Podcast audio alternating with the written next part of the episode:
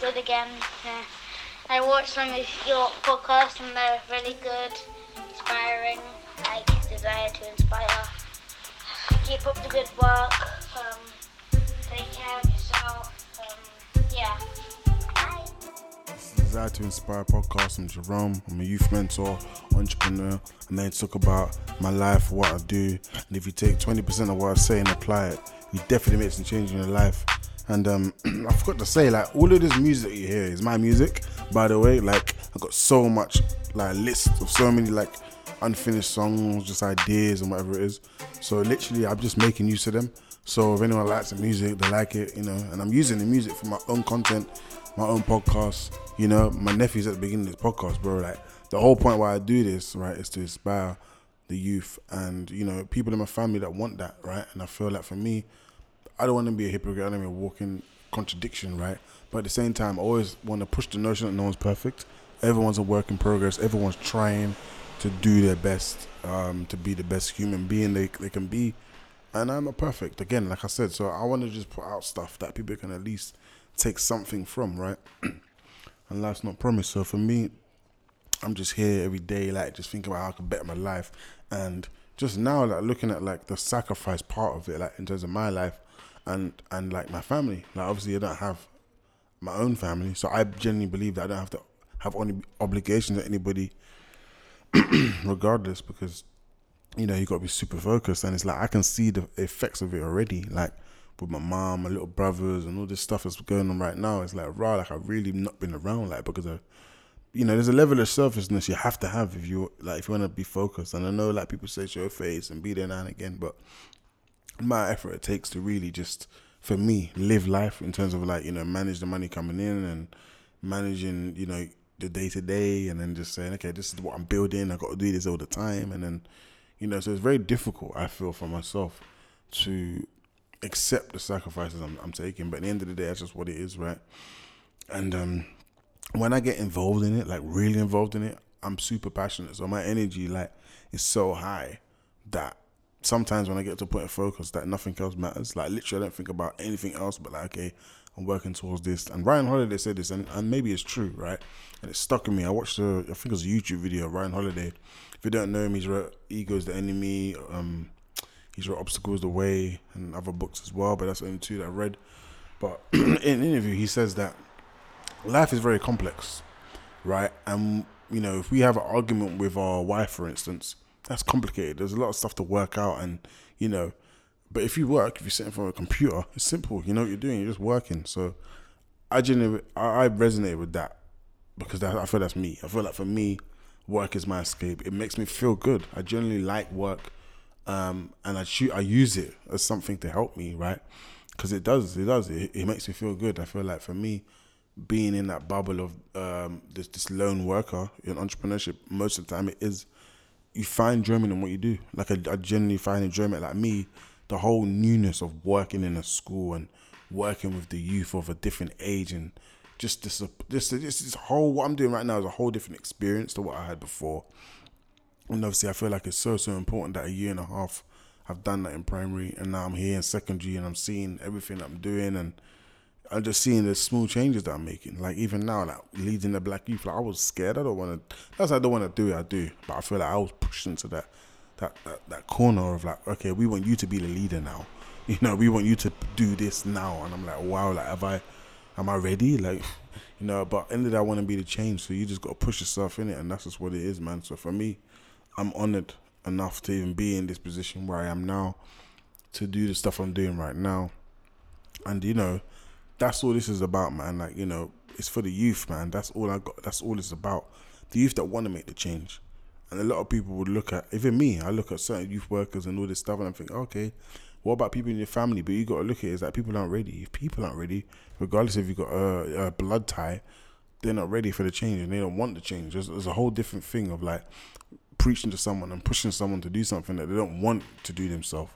So for me, all I can do is just say stuff, right? I can't, you can't make no one um, do anything, but just planting the seeds. I was saying that to my niece, like on the weekend, like plant the seeds. One day they will see it and find it, you know. So yeah, man, it's just it's just been a hard. It's for me. I haven't done a podcast for a while because it's been a hard you know, week.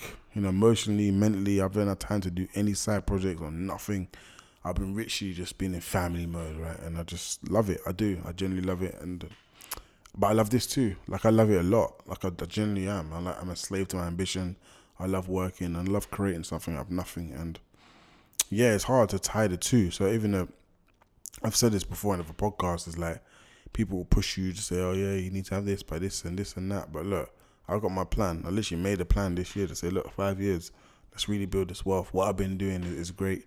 I can do more with the wealth and the experience I've had already, um, wealth and knowledge. Sorry, so that that's kind of where I'm at with it, you know. And um, yeah, I'm I'm just again, I'm just a big student of where I am right now in terms of the school environment. Who knew five years ago? Well, I'll be doing this, right? And I'm so enthusiastic. I'm so passionate. I want to learn everything. I want to make mistakes to grow. I want to do new stuff. I want to have new experiences. So um, there's a book that I got called um, it was on Amazon. I only just brought it and I'm just reading it this week called um, Black Appetite, White Food. And it's about the racial equality in schools. Um, and I would watch a program even like till today. And uh, I was in the school, obviously, I started, you know, doing the every week, leading the black kids and, you know, talking about hair and colorism and stereotypes. And I'm just like nervous, excited, and you know, all sorts of emotions, right? But I'm and, and all of it I'm honored, right? You know, when they leave and they say, Oh, thank you, sir, or, you know, thanks, I'll see you next time, sir. And, you know, I just love I'm in a lead, I'm in a leadership position. Like it's just like and I didn't I didn't pan that out, you know. And I was, I was I was saying it today. Like I even walked into a um a year seven Black History month class, and that was like random, right? I didn't even know I was meant to be in there.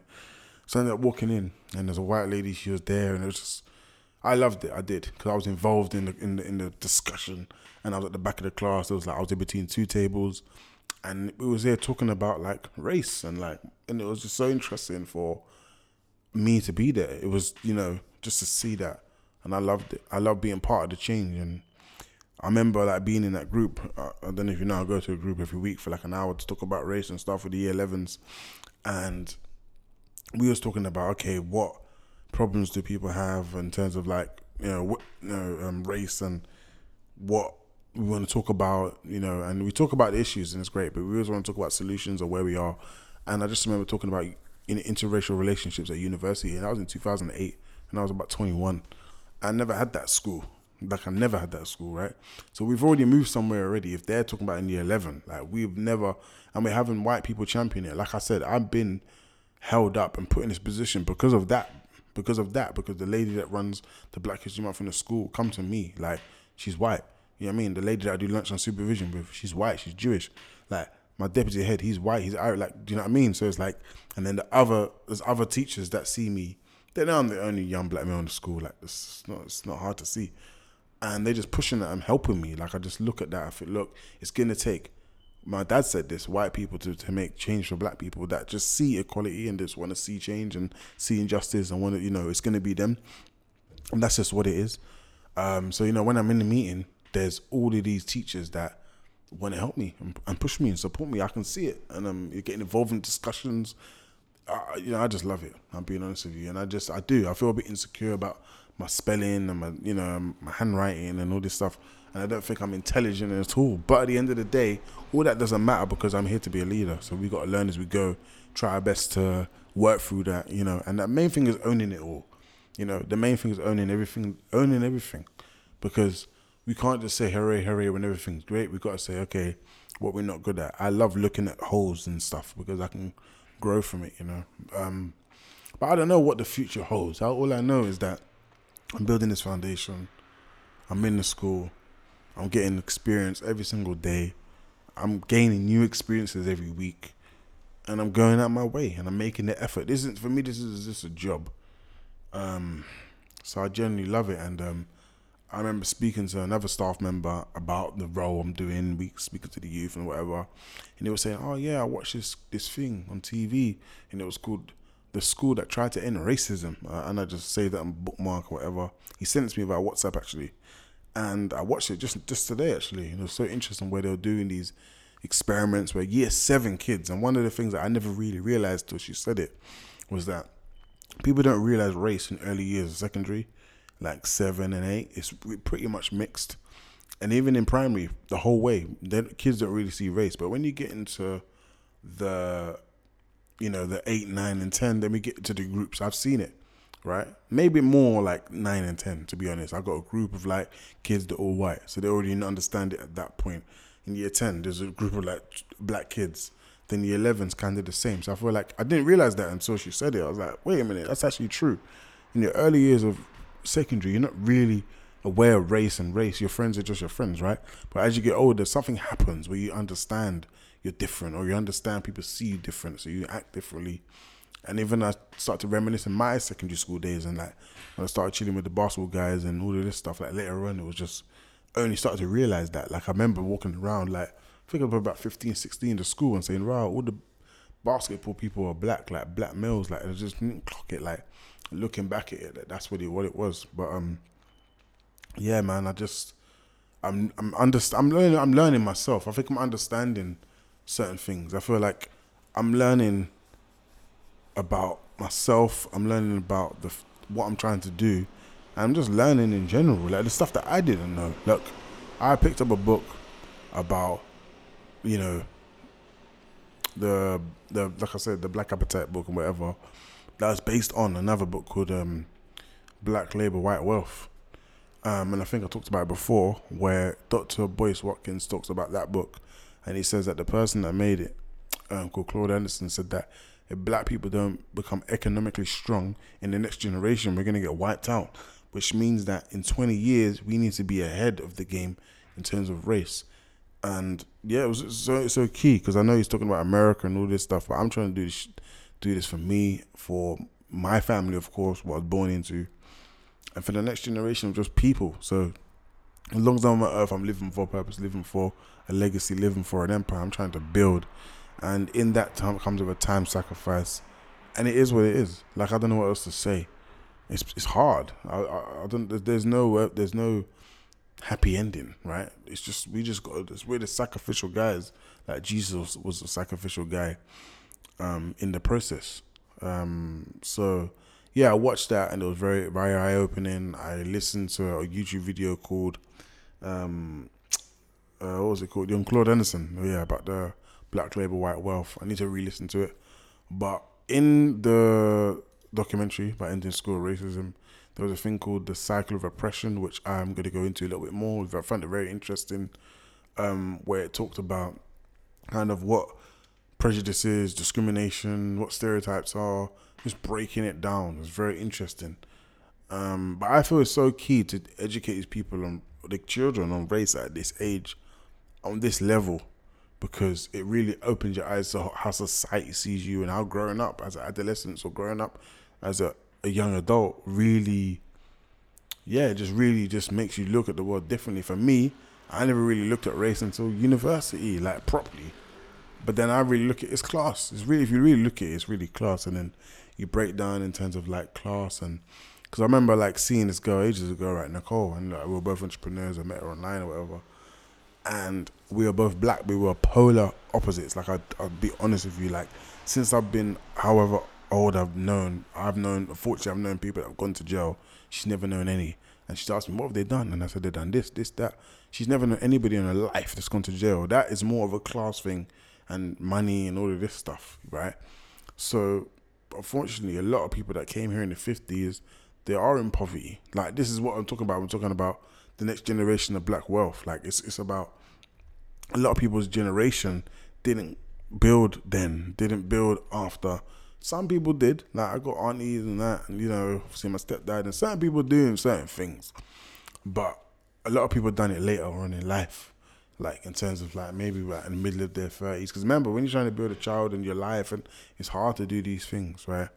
Um, so yeah, it's, it's, that's what I can say really. But my whole goal is to create that generational wealth, not just for myself, but for my family and for the next generation of just people in general, and be enough of an inspiration so it can quadruple and, and, and duplicate. Um, so I'm gonna do a little bit more research on this race thing. Um, yeah, and just, and go back to the school. I got a week off now. It's half term, so I'm just gonna spend this time to go over some of the stuff that I've learned and seen, and you know, go over some of the online courses I've done. The best thing about online is that you can go over it again and again and again. There's no time limit. So I'm to go over the challenging behavior young people, lessons in behavior management. I'm to go over my youth work level three. Just go over these things again.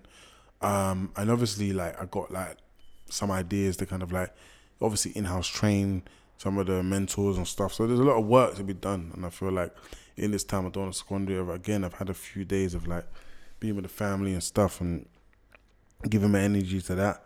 Now I'm gonna give it to myself for a couple of days, and then I'll go back maybe at tail end of the week, Thursday, Friday, Saturday. Um, but yeah, that's about it really. I just I just had something to eat. I'm just winding down for the evening. I just thought I would um, record a podcast. It's been a while, um, but I'm enjoying it. I am, especially when my nephew um, sends me a voice note like that. Like, you know, that's what I do it for. That's the whole. That is what keeps me going. Like I wouldn't even be recording this today if my nephew didn't send me that. Nah, but oh, this is long. No, no. But then you really realize what you're doing is bigger than you. Then you move differently. When you know that you're trying to create something, a future, a vision, then it's a whole another ball game. Um, so I love it. He's only 11. The fact that someone around him is doing something great and he can see it happen is so so key. And I feel like my I don't want to go too much of my ideas, but I feel like between my mentorship and all the stuff that's involved in it, like even there's so there's so much. I don't want to go too much into what I'm doing. Um, I just want to do it, and then once it's ready to share, I'll, I'll share it. But yeah, man, it's about putting my head down, working, putting everything into it. I remember seeing a Kobe Bryant thing. Um, rest in peace, Kobe, man, my idol, right? And he was saying that a lot of people play basketball as their passion, and then when they get money, they fall off, right? But the people that dedicate their whole life to it is a whole nother thing. It's a whole nother thing. It's your life. I remember someone saying to me today, like, "Oh, has COVID stopped your work?" And I'm like, I work. My life is my job. You know what I mean? It's not. I do this when I come off work. I do this when I'm not working. I need to get paid to do this because I'm building something, right? So, yeah, man. Like, I'm gonna keep going. Life's not promised. You only got one life. Life is short. All of this stuff is great, but we got we got to make change. And I, already, I'm I'm honored again to be in this position to lead the youth and be a part of the conversations and and for, for, for me for young black males i'll be honest with you right i can count how many young black males are employed in schools um and we want to maybe change that like i said like i want to be able to change the fact that there's you know a lot of women in primary schools and you know not a lot of male. Uh, to honest, in my school is pretty mixed, and I think in secondary generally it is, but it's still massive in terms of the leadership, right? A lot of the head of years are, are females. So we really got to look at it differently. Obviously, my deputy in my head is both males, but we're talking about classroom. We're talking about intimate. You know, we're close to the children, like not someone that's so high up. So, yeah, man, I'm loving it. I'm enjoying it. The feedback from the children. I've only been there since September to now the feedback from the children that I got a good relationship with them. They listen to me. I've had to put myself in roles where I've done detention, I've done inclusion, I've done TA, and I've done, you know what I mean? But even though I'm there as a mentor, I'm there doing other things because presence is key. Presence is key. I'll say it one more time. Presence is key. Just being there the most important thing. Don't try and find all the answers. You might not know. But the fact that you're there, someone said that to me in a, in a primary school in Fulham, is a good thing. So I'm gonna end it there. This is a short one. I'm gonna end you with this. You can do anything. Don't let anyone tell you you can't. And you're the biggest believer. Belief is your best friend. Keep believing and keep dreaming. It's Jerome from Desire to Inspire podcast. I'm gone.